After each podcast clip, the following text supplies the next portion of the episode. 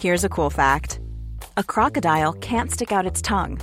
Another cool fact you can get short term health insurance for a month or just under a year in some states. United Healthcare short term insurance plans are designed for people who are between jobs, coming off their parents' plan, or turning a side hustle into a full time gig.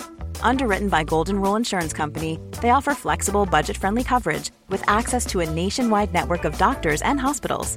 Get more cool facts about United Healthcare short term plans at uh1.com. There's never been a faster or easier way to start your weight loss journey than with PlushCare. PlushCare accepts most insurance plans and gives you online access to board-certified physicians who can prescribe FDA-approved weight loss medications like Wigovi and Zepbound for those who qualify. Take charge of your health and speak with a board-certified physician about a weight loss plan that's right for you. Get started today at plushcare.com slash weight loss. That's plushcare.com slash weight loss. plushcare.com slash weight loss.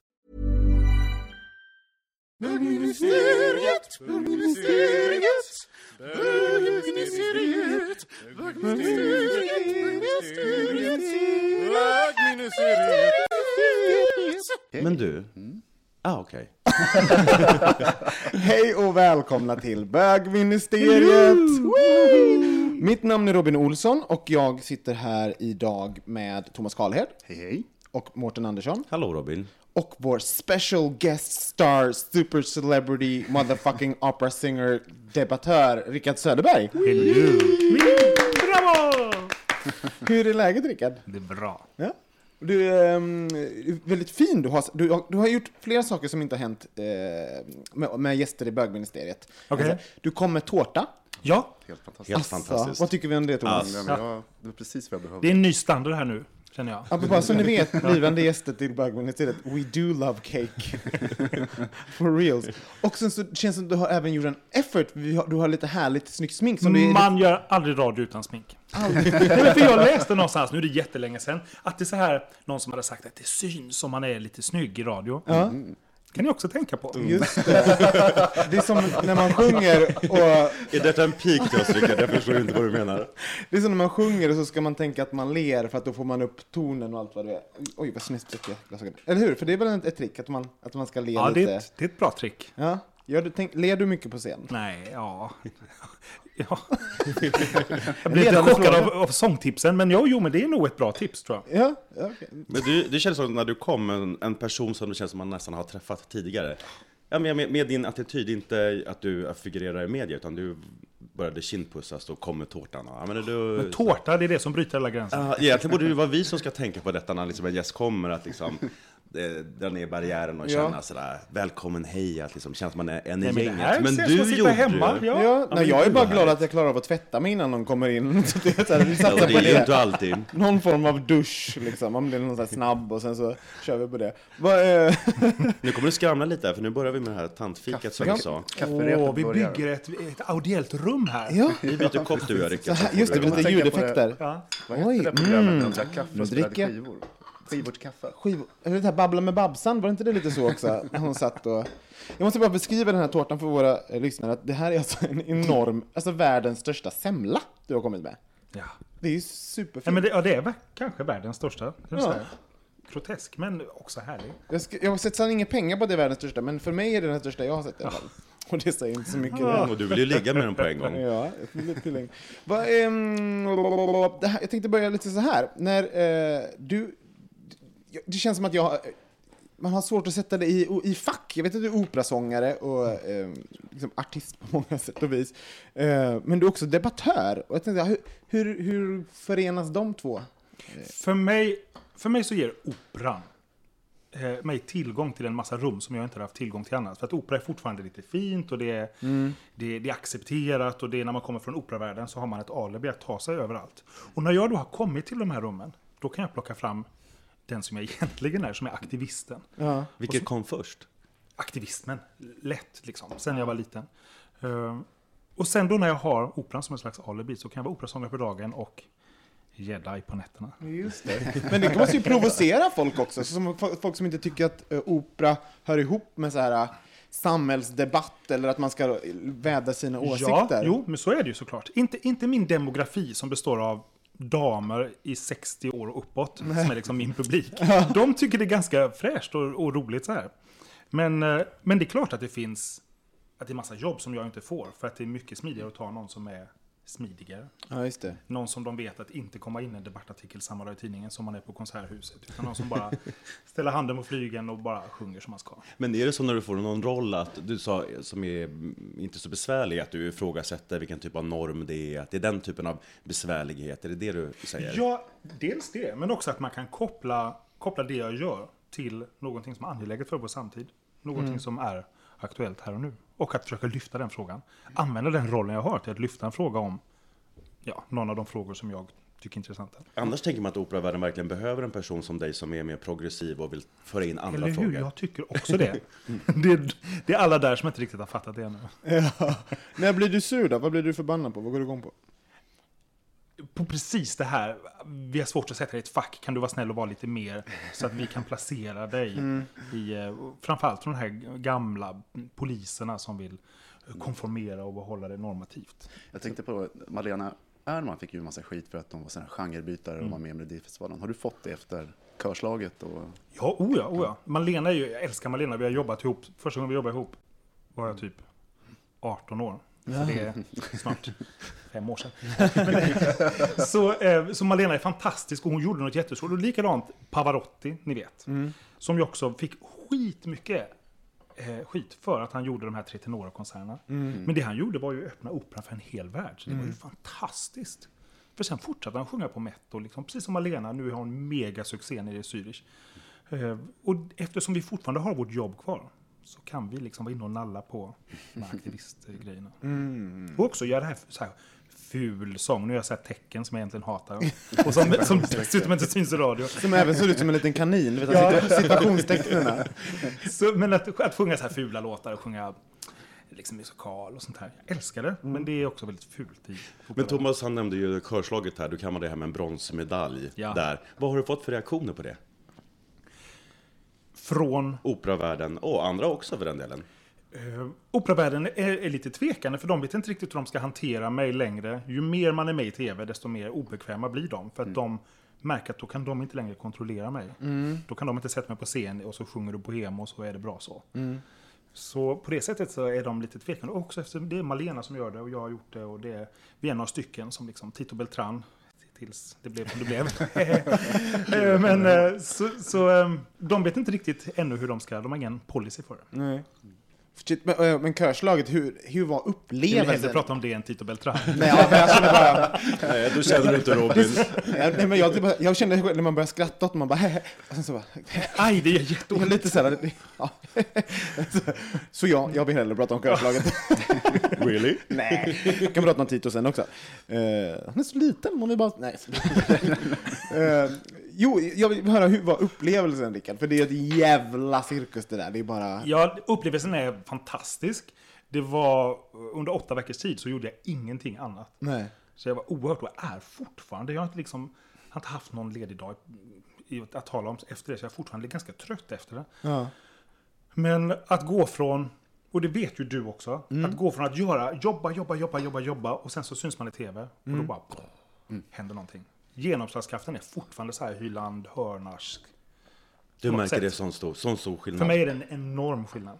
Enorm skillnad. Att Blir- folk blir kommer det- fram och pratar och Ja. jobberbjudanden. ja, och en mailbox som är helt omöjlig att hantera och liksom, ni vet de här sakerna. Ja, men alltså, jag, jag har aldrig haft en mailbox som är ohanterlig. men, men, eh, men definitivt, jag förstår vad du menar. För att detta ger mig precis det vi pratar om, en plattform. Ja, och min plattform har blivit enormt mycket större. Ja. Så jag är ju fortfarande samma aktivist. Mm. Och är arg på samma saker och ledsen över samma saker. Men nu kan jag bara, nu är det fler som lyssnar. Ja, just det. Och eh, ni var där och ni skulle leverera vecka efter vecka och, Mm. och det är ju någon Alltså det är så folkligt och det är eh, fantastiskt och ibland går det bra och ibland går det dåligt. Det är ju sån oerhörd stress i Ja. hela det här. Hur det bara ska liksom pumpas fram bra musik och, eller, eller musik ibland. Eh, och det ska bara liksom levereras och det ska vara glatt. Och så fort, min stora kamp var att jag hela tiden ville lyfta in viktiga frågor och saker. Ja. Och producenten sa, nej för fan, håll det lättare. Upp, upp, upp, hepp, hepp, hepp. Ja. Liksom. Eh, Så det var hela tiden kampen som vi hade. Och jag sa massa bra saker. De klipp, klipp, klipp. Och hade på mig massa bra saker. De, så det, så det, så, så, men, och det var ju... Det var fine, det är deras jobb och jag gjorde mitt jobb. Och så fick vi mötas någonstans i mitten. Så det var inga hard feelings, men det var tungt. Ja. Liksom. Och, så, eh, och hur, hur var det? Hur kände du efter att ni haft en, en, eh, en sändning? Liksom? Du måste ju bara... Och sen ska ni fortsätta nästa... Ja, nej, men när sändningen var slut 21.30 så låg det ett mail och väntade i vår mailbox. Och i det mailet så var det nästa veckas musik. Så det, och då var den alltid så här, typ... Nej, jag, jag var inte tillräckligt bett i det för att jag skulle gilla det. Så jag åkte alltid tillbaka till hotellet Ja. och satte mig och arrangerade om musiken, skrev om det och gjorde det så att jag så mustigt som jag ville ha det. Och sen då på natten eller tidigt på morgonen så skickade jag till hela min kör med alla filer och sånt. Så att kunde de öva på söndagen själva. Sen så åkte jag till Halmstad på söndag kväll. Så övade vi söndag kväll, måndag, tisdag och då spelade vi också in VBn, alltså videogrejer. Så på onsdagen upp till Stockholm, gör med det. Torsdag började vi repa med kören där. Fredag, rep hela dagen, allt hopp, hopp, hopp. Lördag, upp, sminka, genrep. Direktsändning, sen var klockan 21.30, tillbaka till hotellet, skriva om. Och hur många veckor höll det här på? Sju eller åtta veckor. Gud, Det låter som ett enda eh, långt men eh, kul övergrepp. Ja! och de, Alltså att det bara fortsatte liksom. Bara, Nej men det var fantastiskt. Och jag var hemma tre nätter. Med, hemma med Anders, min man. Och varav en av dem så kom jag hem efter att han hade somnat. Han gick innan jag vaknat. Så det var under de åtta veckorna. Men underbart! Få hänga med Anna Bok. Vad, när, vi är inne, när vi är inne på det här, fick du några goda vänner under, eh, under körslaget? Absolut, absolut. De, alltså, både, både produktionsteamet folk, och de som jag hängde med under, menar, både Andreas och Ville och Elisa. Mm. Vi hade jätteroligt. Gjorde jättemycket. Sonja åkte ut ganska tidigt, men eh, det är klart. Mm. Och menar, efter det här så jag och Anna har jobbat också ihop. Gjort så här, så ska det låta och ni vet allt sånt här folkligt som man gör. Herregud. Så ska det låta. Det där, det är ju, jag tycker ju fortfarande kul. Jag, det är roligt att jag har slutat kolla, men jag inser ju att det finns ju en, kommer ju aldrig sluta finnas en marknad för Så ska det låta. Det kommer ju fortsätta till vi, ja, men tills vi är 90 och 100. Ja, det hoppas så, vi. så det kanske blir det någon form Men av... ursäkta, nu delar du upp tårta här. Så fick jag en sån, liksom, vad är det här? Du fick en liksom Thomas håller nu på att servera tårta till oss alla. alltid ångest så fort det kommer någonting med socker och fett i. Jag vet inte vad du försöker säga nu Thomas. Ja, du, du ska inte snåla med min bok, äh, min, min bit, eh, Thomas. Våga inte. Nej, men det hade jag inte tänkt heller. Nej. Du vet, jag, jag bara vänt, det är så hemskt. Jag, jag önskar ibland att min pojkvän var en feeder, fast det är han inte riktigt. Men du Rickard måste få... Nej, kan vi inte prata om feeders istället? Jo, men du, jag tänkte komma in på din pojkvän här som du nämnde lite Är han snabbt. en feeder? Du sa min man, är han en feeder? Ja, precis. Mm, Nej, det är han inte. Han, vi gifta sen snart. Oj, fin bit. Vi gifta sen snart för tio år. Oh, wow. Så det är så här vuxet och på riktigt. Och hur länge hade ni varit ihop innan ni gifte er? Massa år. Eller ett antal år. Ja, ni har varit ihop typ i 15 år? Ja, något- kanske sånt något där. Ja. On and off. För honom och Nej, om Nej. hela tiden. Nej, okej. Det lät så tveksamt det där, Nej, hur men länge det, ni hade varit tillsammans innan. Ja, men det, det har vi har det är oviktigt. Det är från giftermålet liksom, som du räknar. så kan vi sluta prata vet- om hans vet man och så kan vi äta den här tårtan nu. Nu, äter, provar, nu provar vi tårtan. Rickard, nu ska vi prova den här fantastiska skapelse som du har bakat helt själv, eller hur? Men varför vill du prata om tårtan när vi var inne på något spännande? Hur träffades du och din man? ska äta den först. Den ska få så mycket bra uppmärksamhet, Det är tårtan. som asar när man smackar idag. Ja. Vad gott det var. Nu kan vi återgå till uh, Rickards man. Vi träffades i en demonstration. För eller mot något, det minns jag inte. Det var förmodligen... men, men det var i alla fall en demonstration, så då upptäckte vi så här, okej, vi delar här, här är en kille som jag tycker är skitläcker. Och vi delar några värderingar uppenbarligen. Sen var han också rollspelare, ni vet, så här gammaldags. Live! Nej, nej, nej, nej! Sitta hemma med en pizza och slå tärningar, 20-sidiga tärningar och sätta så här kryss och sånt. Jag är besatt av live. Bara, det är därför Är jag blir så glad. Jag tycker det är Vi, du vet att vi sådana rollspelare, vi fraktar lajvare. Ja, jag vet. Men det är därför jag också är, det är så här, för det är lite kul. Ja, fortsätt. Rollspel. Mm. Eh, så då hade vi en gemensam kompis. Och sen så, ja, ni vet, som det blev, en fest och han trodde jag var ihop med någon annan och hångade upp någon brud som jag fortfarande umgås med. Och sen så var det så här, ja men vi, ska inte vi? Och så blev det, ni vet. Ja. Var det kärlek vid första ögonkastet nästan? Nej, det var en demonstration vid första ögonkastet. Så här, Jo, jo, men det vet vi. Men sen när ni kom hem! Ja, tre månader senare var det det. Ja, det var det. Mm. Jag äl- det Det var vi just myntat ett nytt, Visst var det det? ett nytt eh, uttryck, demonstration vid första ögonkastet. Den nya formen av, av eh, kärlek. Nej, men det är perfekta ställen att cruisa på i sådana parader. Gud, ja. Också så all, all den här eh, energin som byggs upp som måste sen avreageras på någonting. Ha? När man kommer hem sen. Det är som make-up-sex faktiskt. Ja, makeup med smink. Vart- Vart gifte ni någonstans? Vi gifte oss i en kyrka i Halmstad. Och så var det Maria Wetterstrand som var eh, officient. Och det var jag är en sån sjuk bridezilla. Det var liksom den bästa dagen i mitt liv. På riktigt.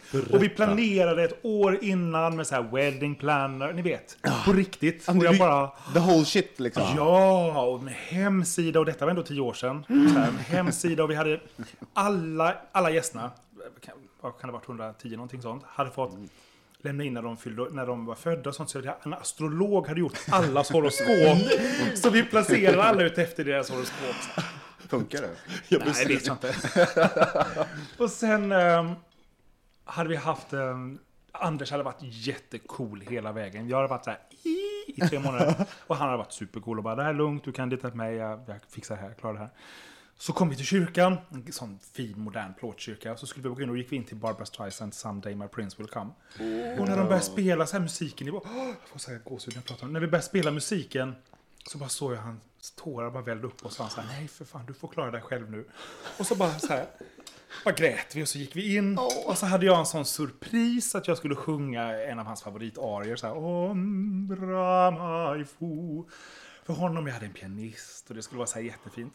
Och så kom vi till det stället så började pianisten spela och jag bara grät och grät. Så jag kunde liksom inte sjunga en ton, för att jag bara... så pianisten spelade hela låten och jag bara... så var det liksom inte med med det. Och så hade vi massa musik och vi hade en shaman där som gjorde en liten ceremoni i kyrkan. Och sen så spelade vi Star Wars Imperial March. Vilken fantastisk bröllop. Jag får rys när du berättar. Jag vill Man ser där. dig när du berättar, du är verkligen Ja, det var där. fint. Det var fint. Just det där att, man- att, eh, att ni började gråta och så. ja, Eh, det måste ju komma som man, att man inte riktigt vet hur man ska reagera. Att, eh, att det Exakt så, boom, Robin. Och du tänkte du skulle kunna sjunga. Det, och, Nej, men- nu, nu i efterhand så kan man ju tänka, vad naivt. Nej, men jag tänkte att Carola hade en mikrofon när hon gifte sig i Livets Ordkyrkan, kommer ni ihåg? I den här puffärmsklänningen. Och då tog hon fram en mick och bara sjöng till Runar. Jag tänkte, kan hon? Så jag. kan jag. Så dum var jag. Men är det inte att, du har, att dina känslor är lite djupare kanske än Carolas? Och klipp. Klipp där. Ja, förlåt. Men du, vad, hade ni, vad hade ni på er? Och vi hade på oss amerikanska frackcoats. Så här fint. Ja, ja, ja. Och, och, och, och sen så festen, hur var den? Jo, men sen så hade vi, först hade vi så här lunch och vin och sen var det bröllop, sen så var det tårta, sen var det siesta så alla kunde vara vackra. Och sen var det fest. Ni vet. Herregud. Ja, nej men det var det, var det bästa. Gift er. Alltså den här schamanen Alltså- tycker jag är lite intressant. Ja. Ja, men det, det var ingen sådär spänning mellan prästen och... Nej, nej, det var toppen. Eller vi hade ju sagt innan vad vi ville. Och det bästa var att i Halmstad på den här tiden hade de ingen... Vi, per definition gifte så inte, vi ingick ju partnerskap. Och, och eh, i det kontraktet i Halmstad stift så eh, hade de ingen eh, policy för hur man skulle hantera samkönade äktenskap. Så att det var jätt, de fick ta ett policybeslut liksom. Och då var de, alla var toppen. Det var liksom inte en tvekan att vara så här.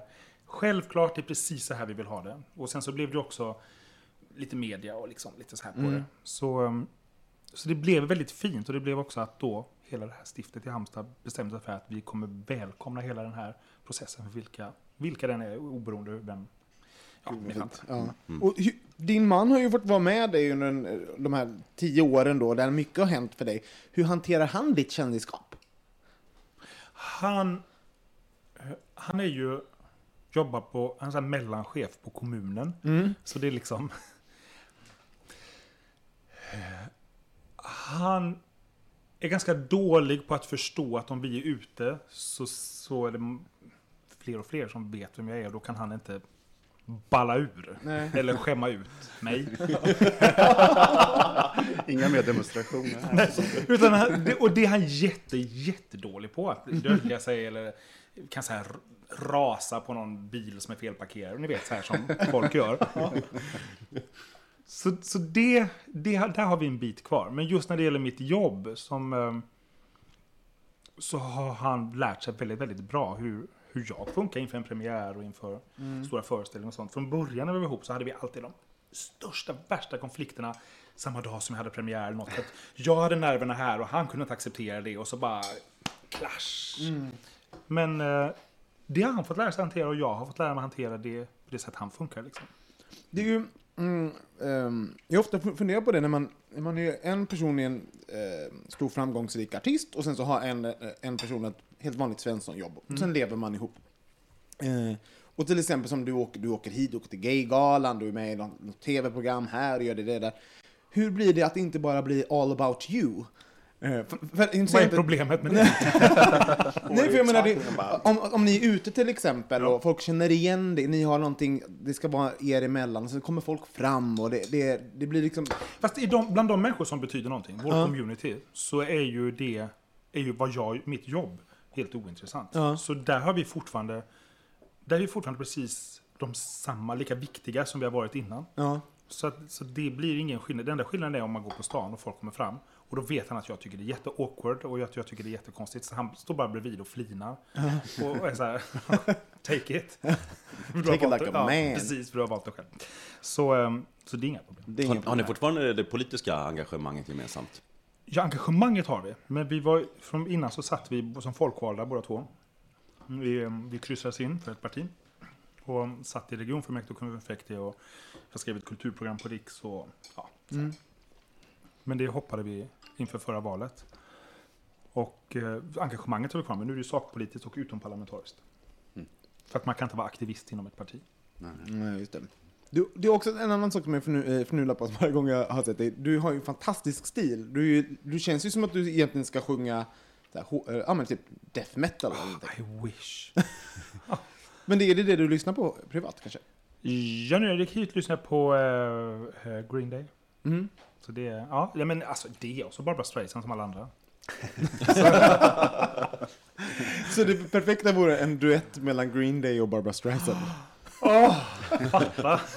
det är ju för, för övrigt, som måste jag ber- berätta, det, det är ju någonting kul med, med eh, äldre kvinnor som, som, eh, som har sj- sjungit klassiskt och sjunger fint, som ska, sjung, som ska sjunga, börja sjunga lite så här. Det här svängiga, som, svängiga musiken som, som kidsen sjunger nu för tiden. Eh, Och jag, jag, eh, jag gjorde musikal förr i tiden. Och då var det ofta så här om man, om man själv ville sjunga någonting med, med ja, men det, någon pop eller rocklåt och sånt och sen så skulle eh, ja, men pianist eller sånglärare, vem man arbetade med, när de skulle, nej det ska vara så här. And I... Alltså det, var, alltså det här, när det ska vara... Lite parant. Nej, det är så bra! Det är så bra! så kul! Ni vet Debbie Reynolds, hon som sjöng There is no Ja. business på 50-talet. När det, är så tidigt 70-tal så skulle hon hänga på disco-trenden och då var hon så här 65. Och det, det här, hem och youtuba, det är så fantastiskt bra. Hon står och liksom discodansar lite så mycket hennes lårbenshals pallar och sjunger There's no business fortfarande, fast det är lite discotappning. Så jag fattar precis, det är så bra! Men är det inte även svårt att operasångare ska sjunga mera liksom jazz eller disco eller... Jag menar, det är lite klurigt. Det är För- skitsvårt. För ni tränar på ett sätt som gör att det blir svårt att byta genre, eller vad handlar det Exakt? Ja. nej men det är precis så. Jag försöker, jag går ju nu och tar lektioner för att kunna sjunga mindre operaaktigt. Nu, nu har jag nästa vecka premiär på en musikal. Och då vill jag kunna hitta min musikalton och sen kommer jag göra en del andra låtar som är lite... Och jag vill inte bli en av de här som du pratar om, en av de här tanterna. Som blir ett YouTube-klipp. Ja, så därför går jag nog, för det är jätte, jätte, jätte, jättesvårt. För att jag har under 15 års tid flera timmar om dagen övat på att det ska låta så här när jag sjunger och att då släppa det liksom. Vad är det, alltså rent, vad är, vad är det man tränar som är så svårt att liksom, Det komma över då? Oh, vill du veta rent tekniskt? Mm. Det är alltså att det subglottiska trycket är helt annorlunda. Det betyder att min stödfunktion genom hela diafragman hela vägen upp. Och likadant min formant måste bli helt annorlunda. Så jag måste ställa om hela klangrummet i huvudet. Finns det, fin- ja. Ja, men, Alltså, jag, det, det ja, är ju när jag lite bak- arabiska för mig Ja. såklart, men ändå intressant att få förklarat för någon Men- där ute kommer nog veta exakt vad du När jag, pratar när om. jag är bakfull så får jag väldigt mycket tryck i min formant. Då känner jag verkligen att det pockar på. Förlåt, det var dags för ett sexskämt. Jag bara, det kan inte vara en helt Åh gud avsnitt. vad du för konstig sex. Jag vill inte Det vill veta. du inte veta. Jag har all, all konstig sex man kan ha. Men vad är det för musikal du ska göra? Nu är det Rebecca på Malmö Opera. Med eh, Nanne Grönvall eh, och jag och Åsa Fång och Fred Johansson och massa sköna. Älskar Åsa Fång. I know! I love her too! Om ni inte vet vem den här kvinnan är, bara googla, youtube, Ja. då äter jag semlor under tiden, förlåt. Men på riktigt, hon är så jävla bra. Att inte hon är i alla program, gör allting. Hon är faktiskt fantastisk skådis, fantastisk sångerska, jätterolig. Och Alltså- hon är magnifik i Rebecca. Hon är så jävla rolig. Så att när vi som står på scen, som har sett henne göra scenerna 50 gånger nu, fortfarande bara njuter och tittar. Ja. Det är, så här, det är roligt, för det finns ju folk som, som inte riktigt har blivit slagit igenom, som man själv, så, om man har jobbat på teater och allt vad det är, bara inte riktigt fattar vad det är, vad ska behövas för helvete för att det här ska ske. Det blir irriterande. Kanske, kanske bögministeriet kan få henne att Ja! Jag tror hon är en sån faghack, så hon skulle absolut... När har du premiär? Eh, fredagen den 7 februari. Ja, det är snart. Men det är om några dagar från när vi spelar in Är du pirrig? Eh, nej. Inte? Nej, för det var det jag skulle säga när vi pratade om bröllopet. För då var det en sån, en sån nervositet som var så okontrollerbar. Som man bara jag kunde liksom inte, för jag hade ingen vana på det. Men att göra en premiär på Operan, det har jag tekniker för. Det, har jag, det vet jag hur jag ska hantera, därför blir jag inte nervös. Jag blir väldigt fokuserad och jag blir eh, liksom innesluten i någon slags koncentrationsbubbla. Men jag blir inte så här... Skönt. Bråkade ni, för nu hoppar jag med ämnena, men brå, blev det så att du och din man bråkade någon gång inför bröllopet? Alltså just för att min mamma, man är så stressad och nervös och att det blev så här. Jag ska ha vitlök! Jag vet inte, men att det bara brister. Mm, eh, vi bråk, alltså den enda saken vi egentligen bråkar om i vårt äktenskap, det är våra olika syn på utomjordiskt liv. Det är alltid då det blir konflikter. Annars så har vi inte så många konfliktämnen.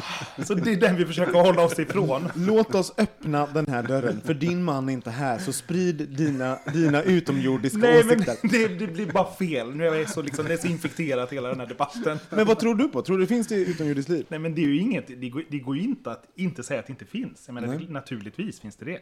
Din man tror inte att det finns. Jo, men han... Ja, men, så absurt att prata om det här. Han tror att det ser ut på ett helt annat sätt och verkar på ett helt annat sätt. Han är mycket mer... If you thought the only way to get a more defined jawline with natural looking results was through surgery, think again. Juvederm Volux XC is a non surgical injectable gel filler that improves moderate to severe loss of jawline definition and can help you achieve natural looking results with little downtime. Even better, this improved definition lasts up to one year with optimal treatment. No maintenance required. Improve jawline definition for a smooth, sculpted look with Juvederm Volux XC. For important safety information and to find a licensed specialist, visit juvederm.com. That's J U V E D E R M.com. Not for people with severe allergic reactions, allergies to lidocaine, or the proteins used in Juvederm. Common side effects include injection site redness, swelling, pain, tenderness, firmness, lumps, bumps, bruising, discoloration, or itching. There's a risk of unintentional injection into a blood vessel, which can cause vision abnormalities, blindness, stroke, temporary scabs, or scarring. Talk to a licensed specialist to find out if it's right for you. Ryan Reynolds here from Mint Mobile. With the price of just about everything going up during inflation, we thought we'd bring our prices down. So to help us, we brought in a reverse auctioneer, which is apparently a thing. Mint Mobile unlimited premium wireless. Ready to get 30, 30, bit to get 30, bit to get 20, 20, 20, bit to get 20, 20, bit to get 15, 15, 15, 15 just 15 bucks a month. So, Give it a try at mintmobile.com slash switch. $45 upfront for three months plus taxes and fees. Promo rate for new customers for limited time. Unlimited more than 40 gigabytes per month. Slows. Full terms at mintmobile.com.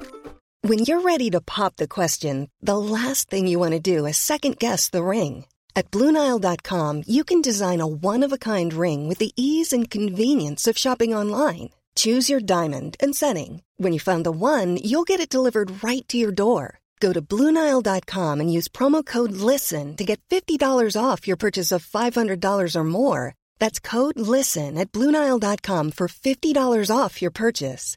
Bluenile.com code LISTEN. Snäv där skulle jag vilja säga. Han Detaljerade har väl en annan det- åsikt sen. Ja, okej. men, men du tror att det kanske finns? Nej, men det är klart att det finns. Vadå kanske?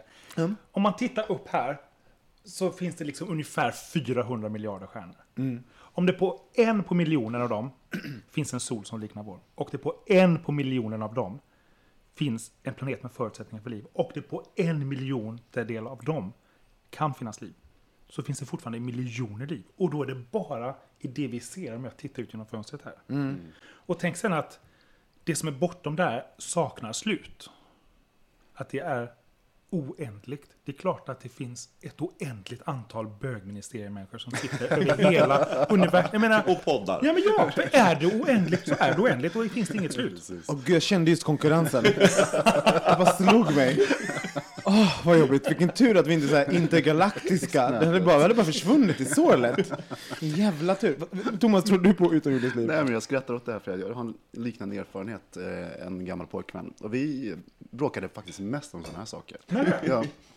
Väldigt sådär, teoretiska resonemang, så till slut så, så ställdes allting på sin spets på något sätt. Är du dum i huvudet? Eller det, liksom, det, bara, det blev liksom, jag vet inte om det var utlopp för någonting annat, men det var liksom väldigt sådär, det gick hett till.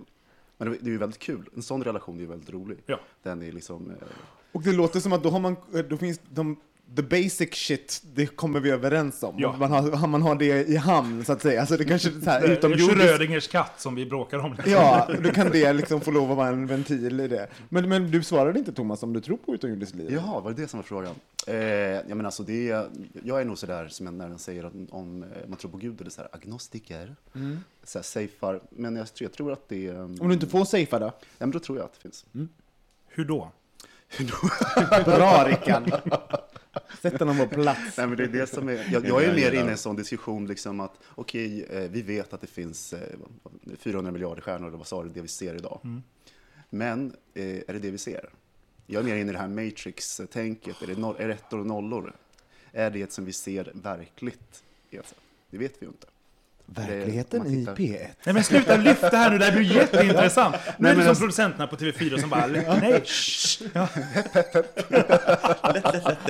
Nej, men jag Men tror du att det är det vi, det vi när du tittar ut genom fönstret, tror du att det är det vi, att det vi ser är det korrekta eller att det inte Nej, men alltså, det är min grundfråga. Det är liksom det här det, det som Descartes sa. Det, jag tänker, därför är jag. Det är det enda som jag kan vara säker på.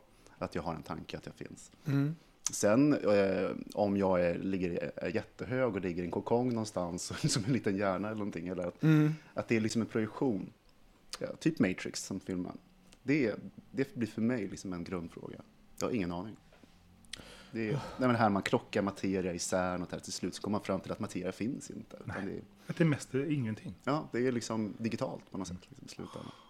Det gör mig lite, alltid när man tänker på sådana här saker så, eh, som jag, så så händer det. Nej, men jag, blir så, jag blir nästan lite ledsen. Det är för att jag, har sån, jag är en sån kontrollfreak. Så att, och det finns så mycket jag inte kan kontrollera med det här. Alltså, tanken, tanken att det jag ser inte, att, att inte Rickard Söderberg sitter här framför mig och har lite grädde i mustaschen där som du Det blir bara du som tror att det är grädde. Tack för ett sexskämt nu. Vet, vet du att det är grädde? Vem vet det? Vem vet? Ja, precis. Men eh, så då blir jag lite så här, men gud, shit, vad, vad, hur ska jag hantera det här? Och, och måste jag hantera det? blir min nästa fråga. Nej. Och då tänker jag så här, varför, varför pratar jag om det här? om jag inte måste hantera det på något sätt. Och så blir jag, eh, och sen så ger jag upp. Och sen så går jag och lägger mig och kollar på Weeds. Mårten. Nej men det är ju där man ska, det är där man ska fortsätta. Ja, jag vet. Och sen så ger jag upp. Nej, men Dålig journalistik, att lätt när man börjar diskutera det så går energinivån väldigt snabbt ner. Det blir liksom, alla går in i någon slags tankebubbla och liksom det du säger speglas man i och så börjar man liksom reflektera och drömma. Alltså jag är egentligen ganska lite road. Det är kul att höra dig berätta och jag blev väldigt överraskad av att höra. Nu känner ju inte vi varandra, men, men att liksom ändå är det liksom ändå, om ni har en konflikt så är det just det här ni bråkar om. Eh, jag går ju inte så liksom igång så mycket på det. Att liksom diskutera eller Nej. tänka den frågan. Det är så, ja, ja, men det leder mig inte så mycket framåt. Jag får inte så mycket näring i det. Eller så det är här väl kommer mycket det- möjligt att det finns liv på, på andra platser. Och frågan är så här, kommer det påverka oss egentligen? Alltså om det nu finns det, kommer det påverka oss? Eller så, vi skulle, få, vi skulle få definitivt veta så här, där borta finns det liv. Så här. Ja, vad ska vi göra med den informationen? Ja, sen, Ja, exakt. Vad ska vi göra med den och informationen? sen äter vi lite mer semla. Ja, men troligtvis skulle ni bråka lite mindre hemma. Om vi fick det Ja, bevisat. säg inte det. Då kanske det finns liv bortom det livet. Ja. Men det bästa var att du Robin, det, det första du blir så här stressad över att det är så här, "Åh, konkurrenter i bögministeriet. Finns det fler? herregud. Ja, nej, men jag, jag uppmanar, det har jag ju sagt flera gånger i pod- podden också, jag uppmanar att det ska vara fler HBT-poddar och queer-poddar också för den delen. Så att, Ja. eh, för det, ju mer det är, desto mer synlighet och så vidare. Och, så vidare, så vidare. Eh, och konkurrens är bra. Då får vi step it up. i Gud vad han ljuger. Så här politiskt korrekt. Ja, väldigt. På. Hur, hur, hur, vilka uppoff- uppoffringar får du göra för din konst, känner du? Eh, inför, inför en sån här premiär. Mm. Nu, nu blir det här bättre med åren. Jag blir mindre nojig. För tio år sedan var jag mycket mer nojig än vad jag är idag. Mm. Men det är fortfarande så att inför en premiär, jag kan inte gå ut och eh, sitta på krogen och prata med folk. Jag behöver inte ens dricka. Men bara det här att vara en högljudd miljö och liksom ligga på rösten. Ja. Så här går inte. Man måste samla rösten. Jag kan sjunga med brutet ben och syfilis och skörbjugg. Men jag kan inte sjunga, typ. Men jag kan inte sjunga med förkylning. Nej. Så jag blir också väldigt, väldigt noj, tvättnojig. Ja. Så. Eh, så det, det är en del saker som... eh, Och också att, så som jag jobbar, när jag, för jag jobbar ju ganska mycket också med att bygga, dels att bygga, bygga min plattform eller med hjälp av det varumärke som jag bygger upp eller vad man nu vill kalla det. Mm. Och det är inte något sånt här man går till jobbet och sen så går man hem och sen är man ledig. Nej. Utan om jag ska, om jag ska genomdra, vi hade musikaliskt genomdrag med orkestern för några dagar sedan nu klockan 10, då är man på operan vid 8, upp i sminket. Sen ska man värma upp rösten och sen ska man köra föreställning och sen ska man, kanske man kommer hem 10 på kvällen. Och då är man liksom fortfarande, ska man sminka av sig och, och sen ska man upp igen. Sen ska man sköta hela, sin, hela sitt liv. Alla sina mail, sina hemsidor, sina bloggar, sina allting, vad det nu är. Och så, så det är, under perioder när man jobbar, vilket är ungefär alltid, så är det ganska intensivt. Mm. Men det är också ett val jag gjort, så jag är inte det minsta bitter. Nej. Du blev ju väldigt uppmärksammad för någon vecka sedan, för du vart eh, utsatt för ett typ av hatbrott. Ja. Så var folk som kastade sten och ägg på dig. Du Ja, när du var på väg till, till, Jag var på väg till hem från operan. Kan du berätta om det? Jag, eh, jag får ju i princip varje dag så går jag upp på morgonen och börjar med att delita kommentarer och mail och mess och, och sånt som är... En del är ganska grova och en del är ganska bara så här vanlig mobbing. Liksom. Men det är nästan varje dag går jag upp så jag får ganska mycket av det. Och jag har också blivit nedslagen ett par gånger. Eh, och efter jag var förra fredagen, varit och jobbat på Operan, vi jobbat i 10, 22. Precis som vanligt, tog på mig mina kläder precis som vanligt, cykla hem. Så var det en bil som stod parkerad på stället precis utanför Mm. Operan. Och när jag cyklade förbi började de kasta sten och ägg. Och det är en jättespeciell upplevelse. För det första som första man kände, eller första jag kände var att man kände den här skamkänslan, att man känner sig det är så pinsamt att bli och det rinner ägg och det är liksom, man vill inte att de ska ha sett det. Som och, kränkning. Ja, och jag, jag försöker undvika ordet för att det är så, det är så Ja, belastat ord. Men det, man känner sig verkligen, oh, det, det känns jättemystiskt.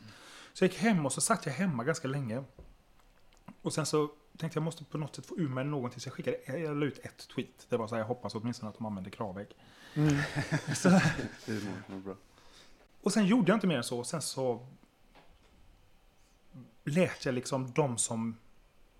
För jag vill inte heller... Jag vill inte ge de som hade gjort det här makten över mig. Och jag vill inte heller göra någon bo-bo-bo-story och gå ut och grina i tidningarna. Utan jag ville bara vara kvar i den här upplevelsen på något sätt. Men, men polisen hade läst tweetet. Och de ringde mig och sa så vad har hänt? Vi vill göra en, ett förhör. Och sen så, så blev det så här som det blev. Så intressant det där med skamkänslan när man blir utsatt. Ja. Att det, att det, jag, menar, jag kommer ihåg som barn om man på något sätt- tillfälle att just den här skammen var ju nästan eh, det värsta.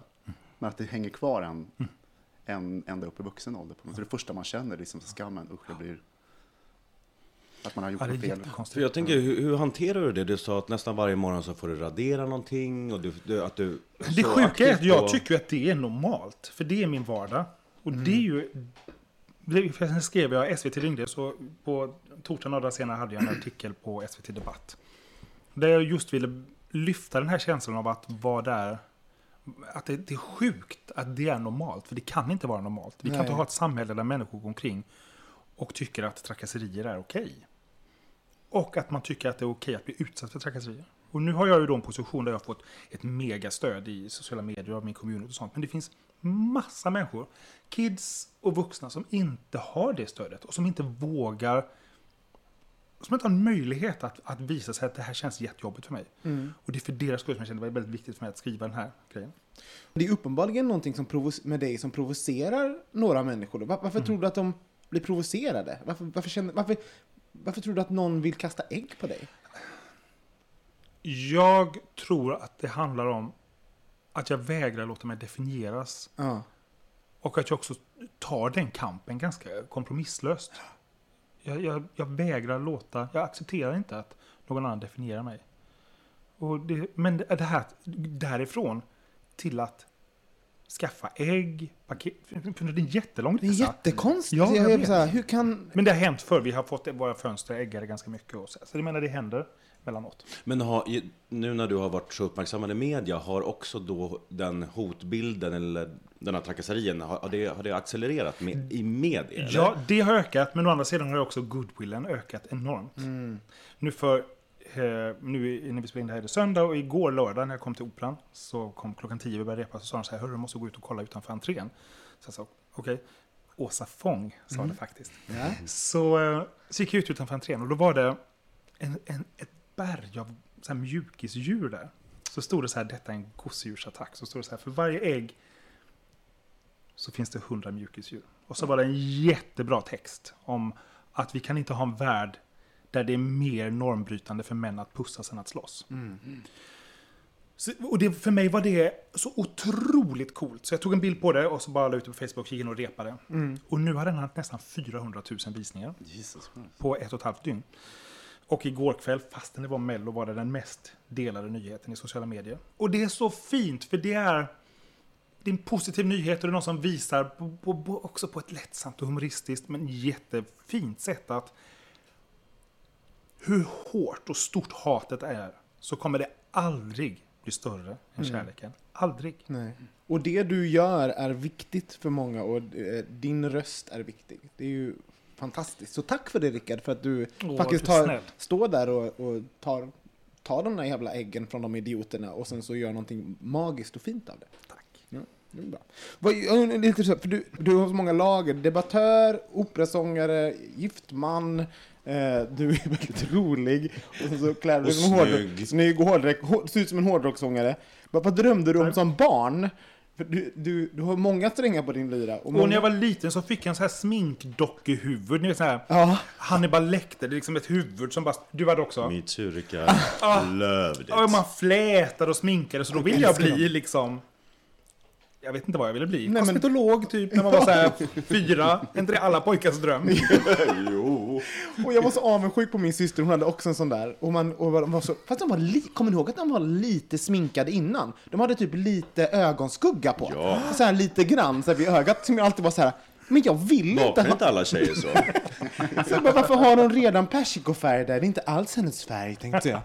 Så, så du, ville, du ville hålla på med något sånt? Nej, nej, men jag vet inte vad jag ville. Uh, däremot när jag gick i fjärde klass så skulle vi ha sån friidrottsdag och jag var så här episkt kass på all friidrott. Så jag tror jag skolkade den dagen och den dagen visade de Bergmans Trollflöjten på tv. Um, och jag satt hemma och lyssnade på det här. Och lyssnade på när Birgit Nordin sjöng Nattens drottning. Och lyssnade på det som ett barn lyssnade på det. Nu vet jag att det inte var Birgit Nordin som sjöng de högsta tonerna, utan en kvinna som hette Ulla Blom som fick 100 spänn i handen och sjöng dem i kulisserna. Men, så här, men det är en helt, det visste inte jag då, utan då för mig var det bara någonting som var så stort och så coolt. Och jag var så här, jag vet inte vad det är. Men det här måste jag på något sätt undersöka. Och sen tog det ju 20 år innan jag kom in på, inte 20, men 15 år innan jag kom in på Operaskolan. Har du några musikaliska rötter sådär? Mamma, pappa eller? Nej, nej inte alls. Men oerhört supportive. Men eh, inte genom att låta mig få göra det jag ville, men inte att de har det själva. Friluftsdagarna, där är ju inne på någonting som jag tror alla, alla homosexuella... prata om Jag dem? älskar alla homosexuella. Jag älskar För det. det, ja, det, eh, mina friluftsdagar såg ut som så här. Jag och Pamela, vi fick schemat. Pamela, min bästa vän, fick schemat. Och så såg man så här, där är det friluftsdag. Toppen, då är vi lediga. Och sen så, och då hade vi en tradition. Vi gick och köpte varsin eh, pizza, någonting hette Real, som hade ägg och bearnaise på. Så hyrde vi film, och så gick vi hem till mig, och sen så åt vi pizza, glass, så att vi typ kräktes. Ibland kräktes vi också, för det var på den tiden man skulle göra sånt eh, i mina kretsar. Och sen tittade vi på film. ehm, och sen så eh, låg vi mådde jättebra. Och så tänkte vi, pratade om hur alla sprang efter de här små bollarna och hoppade och förnedrade sig själva och sådär. Eh, och det var, så friluftsdagar för mig var någonting fantastiskt, för då fick jag vara ledig. Hur, hur var det fick vara ledig? Vad menar du? Vad skulle de göra? Du skolkade? Vet du, jag tänkte, jag skolkade, jag tänkte så här. Men du vet att det är inte samma sak som att vara ledig? Nej, jag vet, men för mig var det det. vet du vad, jag tänkte som så här. Det finns ingenting de kan göra. Alltså, de, de kan inte ta mig fysiskt och sätta mig på planen, för då, då kommer jag bara stå där. Så det var så här, istället för fysiskt, eh, ett fysiskt våld mellan mig och lärare för att få mig att springa 60 meter, så lyfter jag det här ifrån deras axlar och befriar mig själv ifrån lektionen. Det var en win-win för alla, tyckte jag. Det var ju magiskt. Hur, hur, hur var det för er på friluftsdagarna? Vad gjorde ni? Och, och relationen Fast jag kommer inte ihåg att man höll på så här med kasta boll. Man fick ju göra annorlunda saker. Bowla, rida. Eller vara Okej, ute det var- en hel dag i skogen. Du har den rikare kommunen än jag. De att de släppte ut. På Lidingö var det bara rida var ju, vi åkte ju till Wien och Österrike, de här ut, utförsåkning en vecka. Det var jätte... Älskade friluftsdagar. Tog du, tog du hellre pizza framför det Robin? Vad konstigt. Pizza är ju jättegott i och för sig. men- Ja, men kanske. Men å andra, andra sidan så var det också så tillfällen då man eh, hängde och tjuvrökte och gjorde liksom, man fick ju fri tid på ett annat sätt. Mm. Så det var ju, det var ju det var inga lektioner, kommer ihåg att man smög undan och tjuvrökte och gjorde sådana saker också. Men vi måste ju rekommendera ett gammalt avsnitt av Bögministeriet som heter Skoljumpan, där vi faktiskt pratar om just gymnastik. Eller hur? Det är laddat för alla gays. Det finns i alla fall någon typ av relation. Vi hade ju i mitt mellanstadie hade vi ju bastu i min skola. På schemat. Nej. Mycket fri uppväxt. På min Waldorfskola hade vi bastu på schemat. Nej, vi hade en bastu. Och det var ju oerhört spännande. Mm, berätta. Nej men det var ju bara... Det var ju bara spännande att basta. Ja. Jag vet inte vad jag ska säga. Det är for, jag tycker fortfarande det är spännande att basta. Nej men tänkte man är så här prepubertal och lite smygbög och man är så här hemligt förälskad i tre i klassen och sånt. Det är ju helt ljuvligt att basta. Gud ja. Och, men jag var ju rädd, för jag var ju kär och kåt på massa killar. Men jag, var även, jag var även livrädd för eh, fysiskt våld. Det är en sån manlig miljö just i såhär, det är, såhär, man, det är bara och kåt, killar överallt. Ja, rädd och kåt. Mycket som en vanlig helg även nu. Så att, ja, var, varje dag är en bastu för Robin Olsson. Nej, men, eh, ja, jag förstår. Det var ju väldigt kul att titta, sitta i bastu. Men det är som sagt, det är fortfarande... Vad hade du för relation till bastu och friluftsdag och allting? Mårten, Ja. Mårten Andersson, ehm, inte komikern. Mm, men jag är ju lite där inne på Thomas, jag var också mycket tjuvröka och eh, ta mig ledigt. Men innan det så var det med att jag liksom ville så himla gärna vara norm, passa in, vara liksom att göra mitt yttersta för att liksom komma in eh, liksom på, på rätt köl i livet. Mm. Eh, men sen så gav jag ju upp. Och här sitter du nu. Och här, mellan sluta röka, käka nikotintuggummi. Du är, den, du är den mest nikotintuggande personen jag vet. Du har alltid så här, Tyst Robin. dina käkar kommer snart inte komma in genom dörrar. Du är så upptuggad med, med Fatta nikotintabletter. vad manlig jag kommer vara. Mm.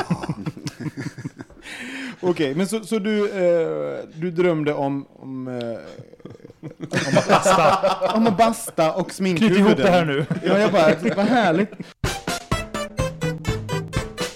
Mårten, du hade kulturtips. Åh, jag var bara såg en så himla bra föreställning förra veckan. Som heter Liv Strömquist tänker på dig. Är ni bekanta Vi med henne? älskar Liv Strömquist. Ah, Älskar hon. Hon har, hon har en podcast med min gamla klasskamrat eh, Caroline Ferrada-Nolli. är det Ja, sant? på eh, Expressens kultur. Är hon eh, Malmöbaserad, tror jag? Ja. ja. Är man bekant med hennes eh, serie så tycker man kanske att det här är ännu bättre. Jag var inte alls bekant med, med hennes eh, seriemagasin. För hon har gjort, jag, gett ut några album tror jag. Sen har hon väl bara strippar kanske också. Och jobbar på SR. Var på Och SR. gjort i teater. Och gjort Teater, teater. Ja. Eh, Den här pjäsen är regisserad av Ada Berger, tror jag att jag säger rätt. Scenografi och kostym av Daniel Åkerström Sten. Jag måste ändå lägga in det. Just det, din kompis. Kompis och kollega. Skitbra gjort. Vi var där på en förhandsvisning, eller ett genrep. Och eh, den går på Elverket på Dramaten, så det är alltså här i Stockholm, alla ni som är ute i landet. Varför var den bra?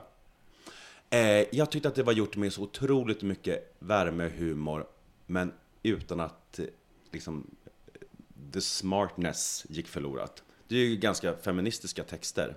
Och gjort jävligt mycket med glimt och skitroligt men ändå med en eftertanke. Så vi garvade så jädra mycket och på slutet så ville jag liksom bara gråta. Det slutar med en jag ska inte säga hur scenbilden ser ut, men det slutar med en Whitney-låt. Som går liksom med, med liksom en, en ganska tung remix. Jag är glad att jag frågade dig varför Alltså, den var bra, för nu fick vi just alla bögarna till Televerket. sluta med en Whitney-låt. Bye, Men det liksom, i, I den här pjäsen så får vi också möta olika kända kvinnor som har levt i ganska ojämlika eh, relationer. Det är Whitney, det är Yoko Ono, det är Glenn Husseins fru, vad kan hon ha hetat den första? som är liksom sådär, du vet den typen av populärkultur älskar jag, du vet när man lyfter och gör liksom en hel scen av hur han träffar henne och han träffar eh, sin eh, fru nummer två och den tredje tjejen som allt det här är liksom gått att läsa typ i Fredag, Klick, Aftonbladet. Ja.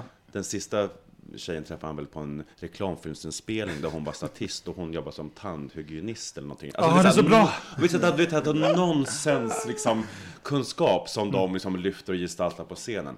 Är skitbra. Se den. Det ska vi se. Herregud vad bra. Rickard, nu, nu kommer jag gå tillbaka lite grann till opera, varför jag glömde av en fråga. Men jag undrar, hur gay är opera egentligen? Op ett opera traditionellt är superhetero. Det är en, en kvinna som det är synd om som antingen är sjuk eller galen. Liksom en hysterika. Och så är det någon man som antingen ska dö för hennes skull eller rädda henne. Eh, jättestereotypt. Och också opera traditionellt casting görs. Man ska allt, allt, hjälten ska alltid vara på ett visst sätt. Och det, det liksom händer ingenting där. I, de, i den stora operavärlden. För att de har inte den modet, inte den fantasin, de har inte den viljan att vilja förändra.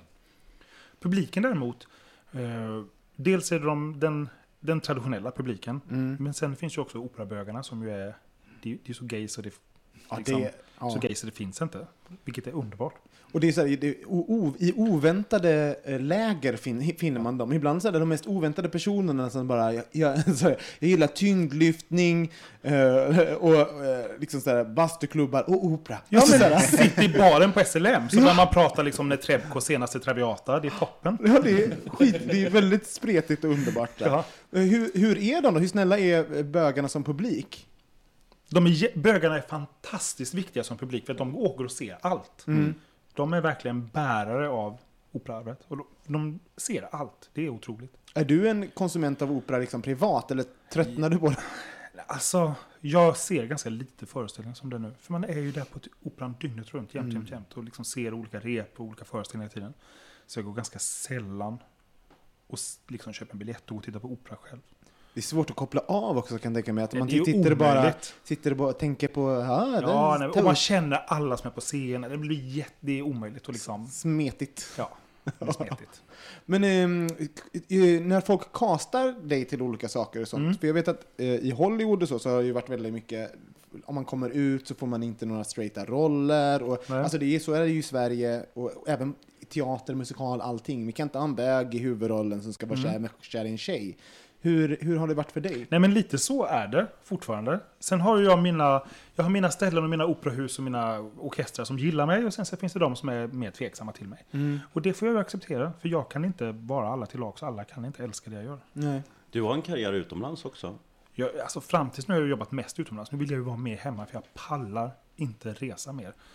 Eh, så oerhört trött på att bara vara i nya städer hela tiden och nya hotellrum och nya... ah. Så nu vill jag ju vara hemma mer, vilket jag ju också är då. Men eh, det har varit år när jag haft så här 300 resdagar. Och det är olidligt. Hur, hur länge kan man hålla på som en operasångare? Eh, Det var lite på rösttyp och hur man sköter sig så här. Men alltså fram till 55 ska man vara i toppform och sen så kanske man har ett par år till. Där man kan liksom Sakta men säkert. sakta men säkert gå ner i roller. Liksom. Vad, vad tänker du att du gör efter 55?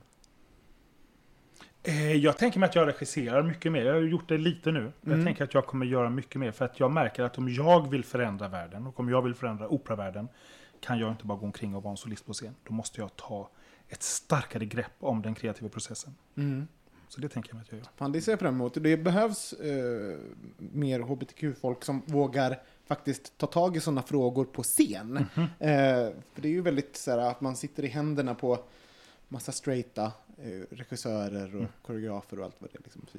Ehm, jag tycker vi rundar av där hörni. Det här var ju ett trevligt samtal, Rickard. Kom tillbaka med mer tårta. Alltså, det har varit så roligt att ha dig här. Ja, men tack för att jag fick komma. Du är så generös, det måste jag säga, i din, även med tårta såklart. Men som person så har det, känns det som att man har känt dig i en miljon år. Har du, är du, eh, har du känt dig bekväm och trygg med oss? Jag ska säga samma sak nu. Här är hoven. Tycker du? Ja, det känns som jag har känt dig en miljon år. Ah, gud vad snällt att du säger det. Det, det kändes verkligen som att... eh,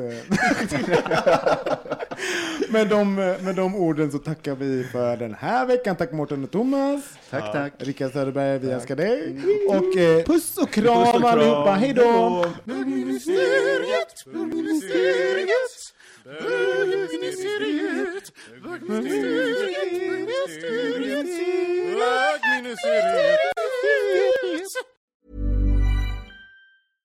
catch yourself eating the same flavorless dinner three days in a row?